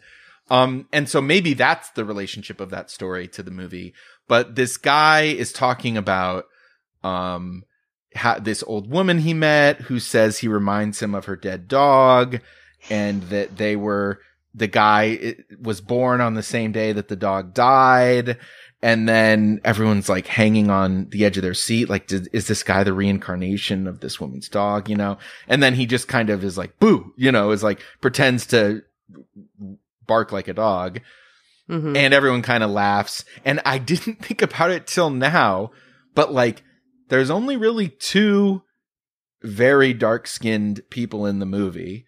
The, the woman at the dinner party who asks, is that true? Like everyone's like, ha ha ha. And she's like, but for real though, like, is that true? yeah. and the bicyclist who is the only person that George actually like loses Actively confronts. yeah, and- like yeah. screams at. Um, which is Mhm. feels intentional. But I'm curious about either of those moments. Um, yeah, what you thought of those two. Hmm. What do you think, Bettina? I'll have to think. I have to think on it. Okay. Well, honestly, I wanted to pick up on something that Bettina was making me think about with George, and I think you know, your this. I think in some way response to your question is okay. Earlier, I said that um, the young George, um, while we can't blame him, right, that he can't be innocent either, right, and that that kind of perfectly describes what um, Catherine Wheatley calls like the kind of um, structural guilt that the film is is about. Um, I think that there's another way of maybe even justifying the fact that he is the the center of the film, which is to say that he is a kind of monster of like the French nationalist uh creation, right? Like that he he in some ways um in this moment when the government does not um does not even apologize like i love all the problems that you're bringing up bettina about like how fucked up the politics of apologizing are now and like um especially now and like how they so very much um often work to the benefit of the apologizer but like don't really um amount to anything in terms of uh dealing with the consequences of behavior of abusive behavior right? I think there is an interesting way of reading reading this film and its fixation on George as really not about George, but about, you know, the French state, right? And and Yeah. this predicament that everyone has been kind of thrown into, coerced into, um, uh, forgetting and denying and and erasing from collective memory. Um, so I find that like at least with the is he a messenger or is he just like a guy on a bike? But the black man in that earlier oh scene yeah, I don't know. in this confrontation they have on the scene where he, it's about blame, right? He's blaming the black man for for not looking for them. And he's like, "Well, I'm on the street. Mhm. Like you're just like walking blindly onto the street. Why should I be looking for you? You should be looking out for yourself, right?" Um that's a really interesting commentary on like on spectatorship and blame at the same time. But I think that's this the earliest moment where this monster that George actually is really comes out. And um um I don't the woman at the dinner party outside of just asking that really important question on our behalf as the audience which i think Mhm. is is really crucial she's again another othered anonymized character in this um who has really no other other function i i thought than than to ask that question um in that scene Yeah. Yeah, I can't say that I really. I mean, I noticed her and I was like, oh, um, like that's an individual that's peopling this party. Do you know what I mean? Like right right Versus- versus like maybe her being a stand-in for something larger. Yeah, I think it's a stretch on my part a little bit. Um, but who knows but yeah. it's 2005 too true. like Um, you know but also maybe it's like trying to hearken with like or trying to um say that you know there's a level of integration that happens even at these at this level of like bourgeois um Mhm. and then there's the inescapable almost near miss you know uh with that with that bicyclist i i have like a i have the the movie up on my browser so i went back to that he's not a messenger he's just a dude on a bike he's just on um, his bike yeah yeah. And it is it is interesting like to think about who the people are that are yeah, that are peopled in this film because that must that had to have been intentional to place them there. I just hadn't thought of it. So thank you for bringing it up. Yeah, I mean, she also seems much younger than everybody at the table. She just, I think th- there was a there was something about her presence at that table, which I think we're supposed to notice, but what we're supposed to do with that detail is not quite clear, right? Um, but it but it is clearly striking a contrast. Like this is a moment where there's more integration and perhaps with that more of a fantasy that these things are over you know um Mm-hmm. And um but we see so very little at i think at that point in the film of the past hmm that George is specifically, you know, forgetting um that yeah, it seems like generatively ambiguous, you know, like much of the film. Like what we're supposed to what we're supposed to make of her or the guy who's actually telling the story who we don't see again either. Right. So Well, I have a couple of, well, actually, just one sort of little fun fact before we do genre talk. But do Good. either of you have other things? Bettina, I want to make sure we've like not just shaggy dogged it ourselves with this episode that we haven't focused on the wrong stuff. And you're like, uh, finally, I'd like to actually talk about the main important things here. Um. No, I think I, we're good. I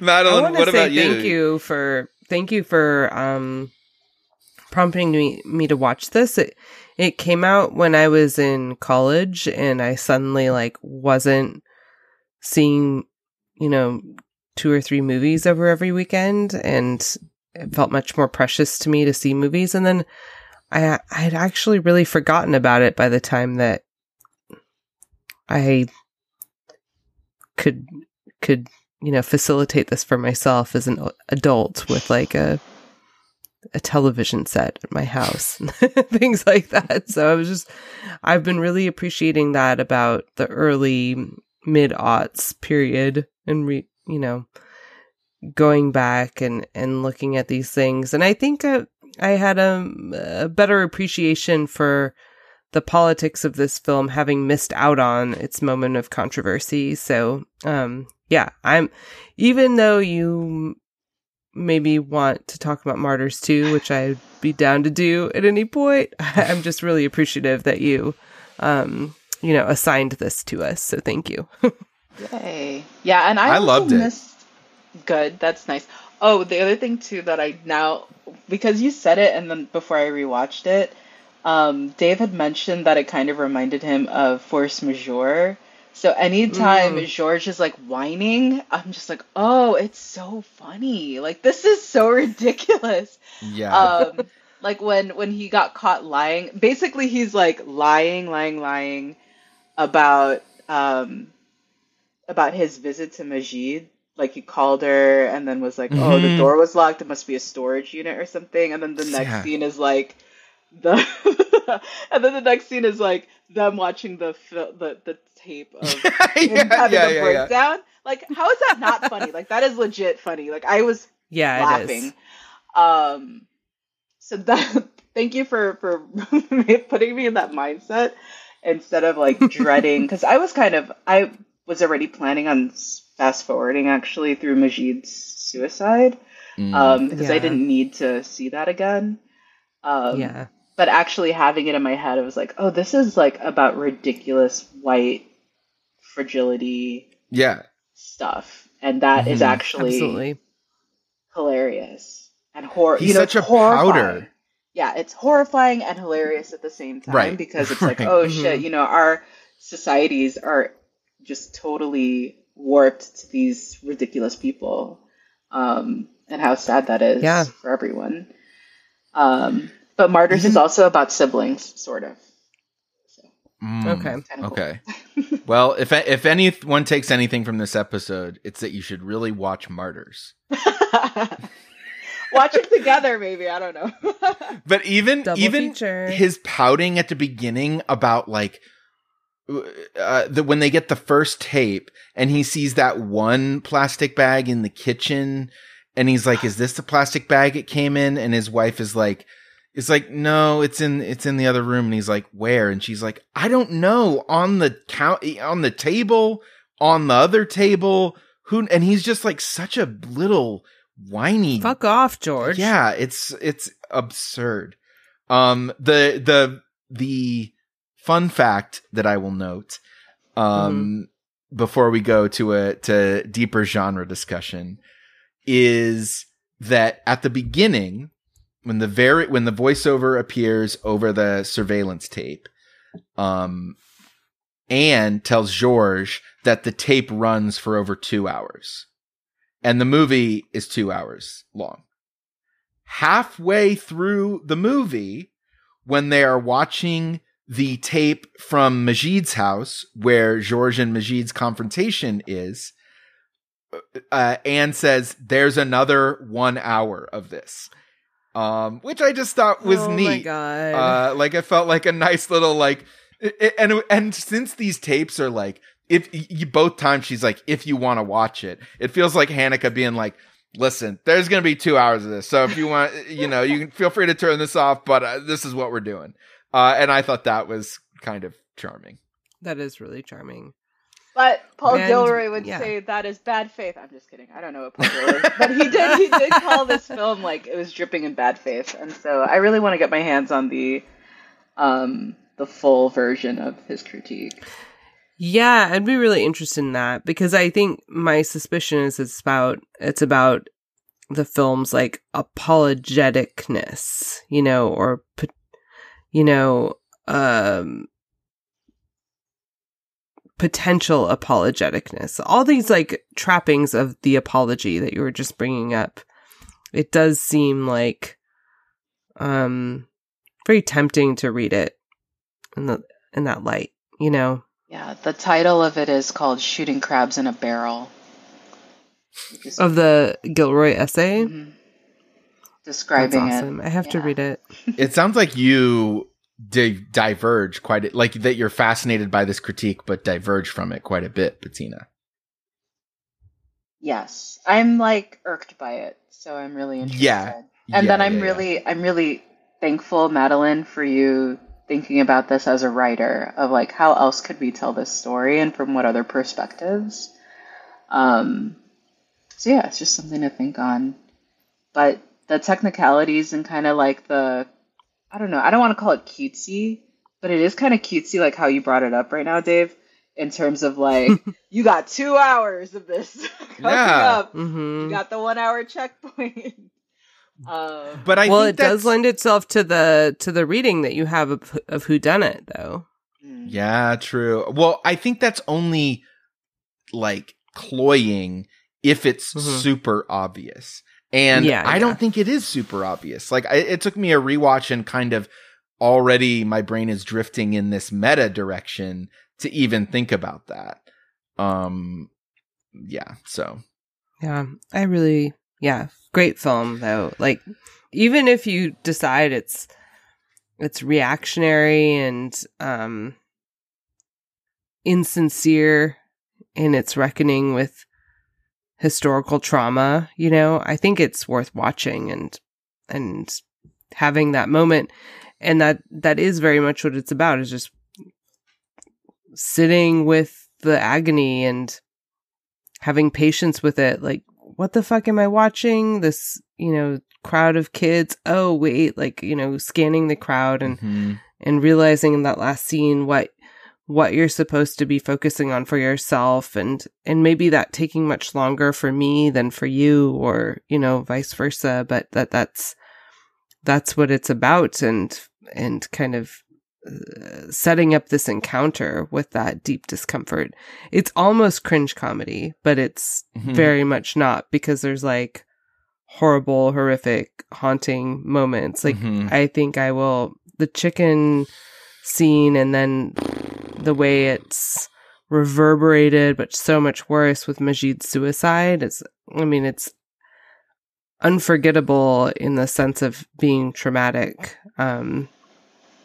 but I think it's a worthwhile encounter you know? I think it it made me nostalgic for this this time in film which I think like the aughts were the last real gasp of where it was like this is this thing this is an experience that I'm gonna go and have and we're gonna go have dinner afterward and and talk through it you know um and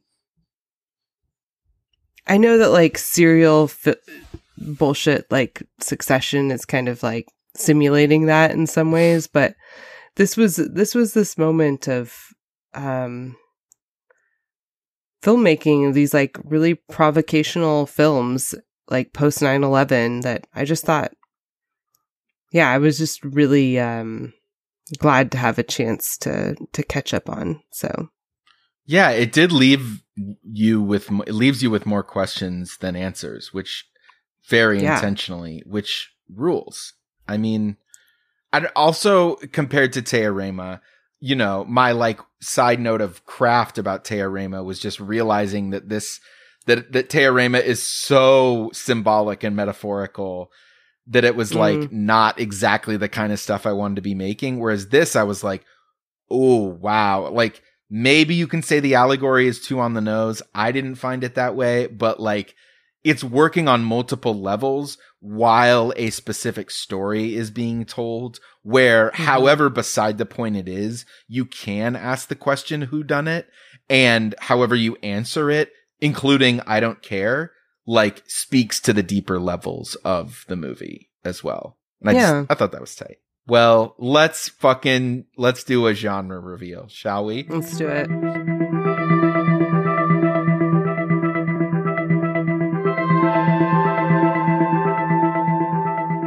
Okay the the genre things there's there's a couple genre points i want to note before we specifically go into reveal.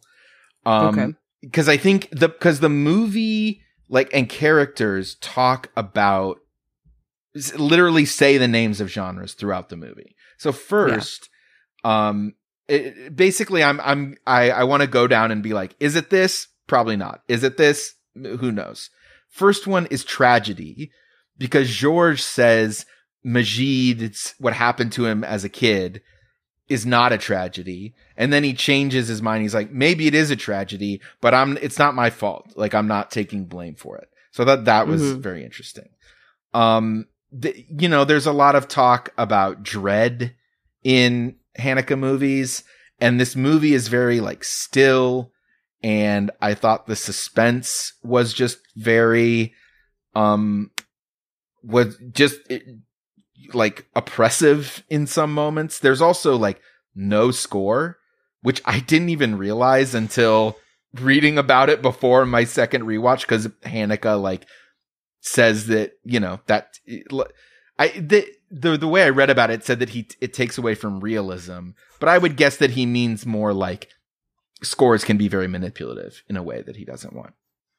And I thought that tension built to and was like related to jokes in the way that you need, you know, we have the Shaggy Dog story style of joke, but also just general like setup and punchline. A setup is creating some sort of tension that the punchline is releasing. But in the movie, George and Anne are constantly going like, is this a joke? Whose idea of a joke is this? Yeah. And then being like, it's not particularly funny. And so I thought that was, um, was interesting. And then the last stuff is about like thriller or horror because it's constantly billed as a psychological thriller. The tension would Mhm. like relate to that. But I genuinely found Majid's the moment of his suicide to be a jump scare. I was like, holy shit. I mean, I had, I'd been kind of like lulled pleasantly. I was the first time I was watching it, I was like, okay, I kind of get the tone of this movie and I'm like soft focusing. Um, and then that happened and I was like fucking jolted. Um, Yeah. so there's a lot of elements here. I'm curious what you all think about that. And if you need to just, just jump straight into your reveal to talk about it, we can do that too.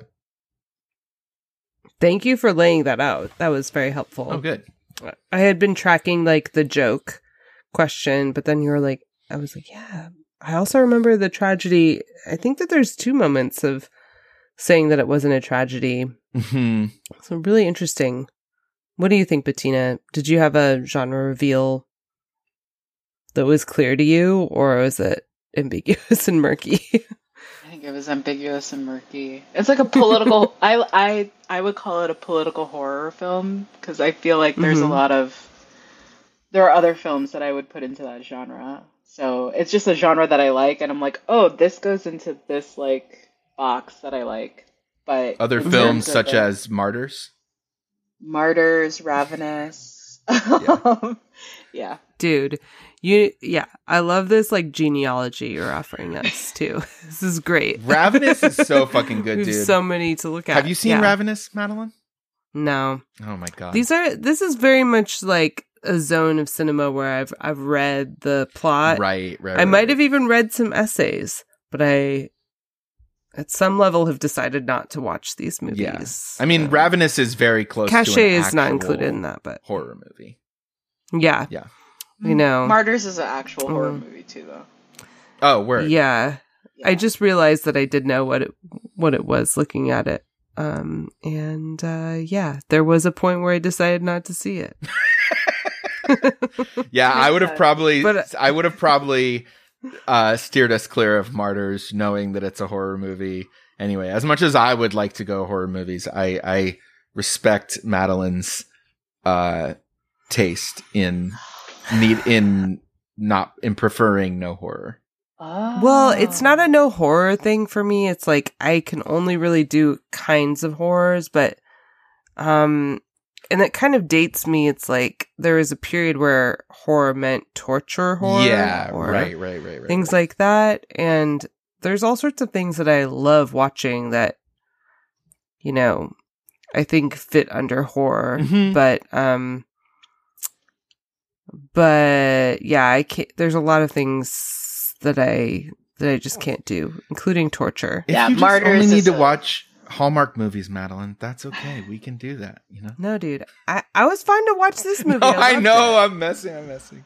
It's just, yeah, I don't know. I can't do that. And then I also like, uh, maybe I'm okay now. I'm like far enough out of my like, whatever decade of postpartum depression. but like all these movies where it's like maternal horror, like my best friend Joe writes about the stuff and I'm just like, I'll, I'll read hundreds of pages about this, but I, I'm never going to watch these movies. I'm sorry. So Well, that's like what I thought. No, thank you. The the No. kill the the animal kill. I mean, the fact that they actually killed It was that super disturbing. I mean, that's like as a filmmaker, the kind of thing that I'm like, oh damn. So Michael Haneke really just like said like this living being's life was less important than the story he wanted to tell, which is not great. Yeah. I don't love it. Well, that's not even the first time he's killed like animals. That's what I heard. Yeah. Yeah. Wait, what other animals? He killed um, What a few other animals? goldfish. he killed a few goldfish in Seventh Continent. And Okay. but the most, according to Haneke, the most disturbing film, or the most disturbing part of that particular film was not the fish dying. It was the family flushing down their money, like flushing their money down the toilet. That apparently that was like the Whatever. most absurd thing. Like people were legit upset about it at Cannes. Apparently, Mm. Whoa, okay, interesting. Well, I really hate roosters. Um it's like a really fascist part of my personality. Um I definitely there's some some animals that I really don't like. I've never met a rooster I I liked. I've had hens, you know, I've I've had chickens and stuff like that and observed roosters and they're just they're dicks. They're horrible and they have it coming. So did you grow up with roosters like around you? no, but mm, a lot of my adult life I've had chickens or I've had friends who had chickens. And you can't technically have a rooster inside of most city limits because they're so loud. Mhm. But um, one of my neighbors had one anyways, and this rooster was such a dick. And I just, I don't know, fuck roosters. But I'm not pro animal torture, just to be clear. You're pro. Um, you need to watch Hallmark movies with animal torture. Yes. Yeah. If only rooster torture. Yeah, yeah, yeah, yeah, yeah. Rooster, cockroach, rat. Mm. I'm I'm fine with that kind of torture. But anyways, so my genre reveal segue is um no, but I thought it was a nationalist nightmare, and that was my way of justifying again the way in which it is so much about George. Um, nightmares do happen at the level of the individual, right? Um, they take place in the unconscious, but there's, you know, I do appreciate the ways in which, even though it's really staying with George and his this character study of him, um, it's teasing out the collective trauma in and and thinking you know he is a kind of proxy figure of the French state. And um so I think that that's like the most generous reading I could go critical but um but I think if there's an opportunity that the film presents us with it's to kind of really sit with this nationalist nightmare and have to have to unpack it. So Yeah, Love especially the ending with the That's- sons talking to each other. It's like, oh my god.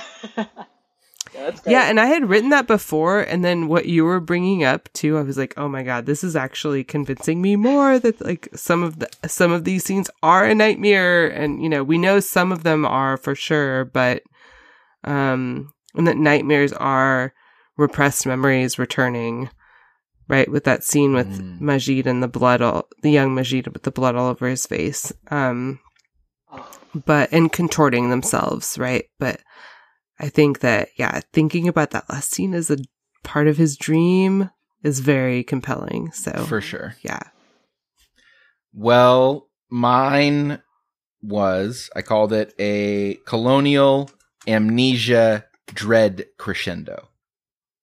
oh, forwards. I know you guys both really beat me, It- it- Bettina. It's been a theme I've tried to really like compete with the comedy, horror, tragedies of the word world by getting my my genre names down to as few words as possible. But I just We don't know why. I don't know why. Yeah, I don't. these- It's just a. Th- it just you know. I feel like if we invent the right genres, concision trip. yeah, it, yeah, it is my concision trip. Absolutely. Um. So yeah, that was my that was my thought. I think I think we've you know covered mostly, but it really. I like it. The the crescendo. I just felt like that dread built like. And Mhm. and and really ended, you know, the like like a fucking orchestra, you know, falling out when Majid committed the suicide. Dave, you are such a music man as well because I know. I um, think I said crescendo. some other time. no, you haven't said crescendo, but you had a polka, you had an accordion. You're bringing up music. I mean, I yeah. I didn't know. Well, it is a genre. It is a, a natural genre. drift. I'm trying to turn this Yeah. show into talking about my uh, growing CD collection as much as possible. Eventually, that's that's all we're going to be doing. I'll just be listing listing CDs that I I bought, and that'll be the end.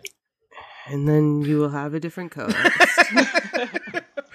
well, so Bettina, polit- political horror is yours. yeah.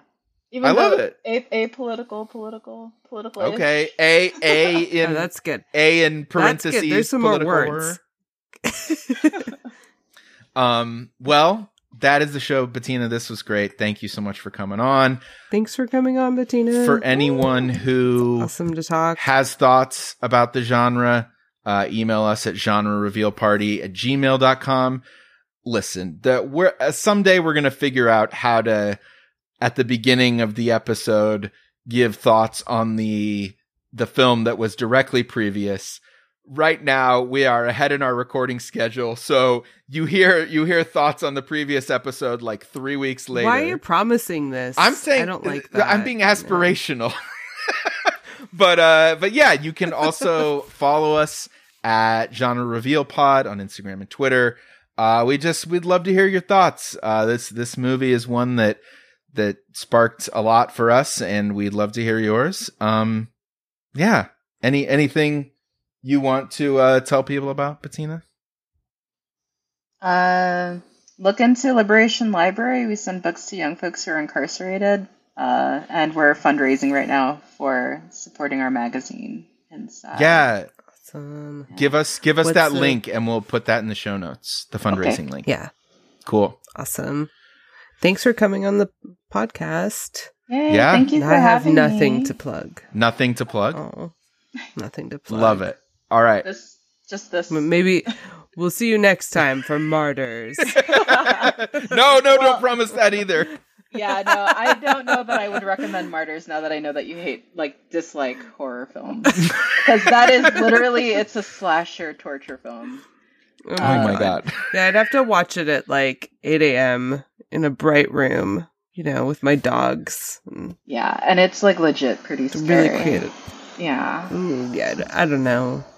I don't know. But there's a political, but we can just talk about it. You can just, I think you can read about it, and then I'd be interested. I'd still Yeah, be well, interested to I'd- talk to you about So it. So welcome to the post show. talk to you. We are here for genre reveal party martyrs. We're martyrs. gonna talk about martyrs.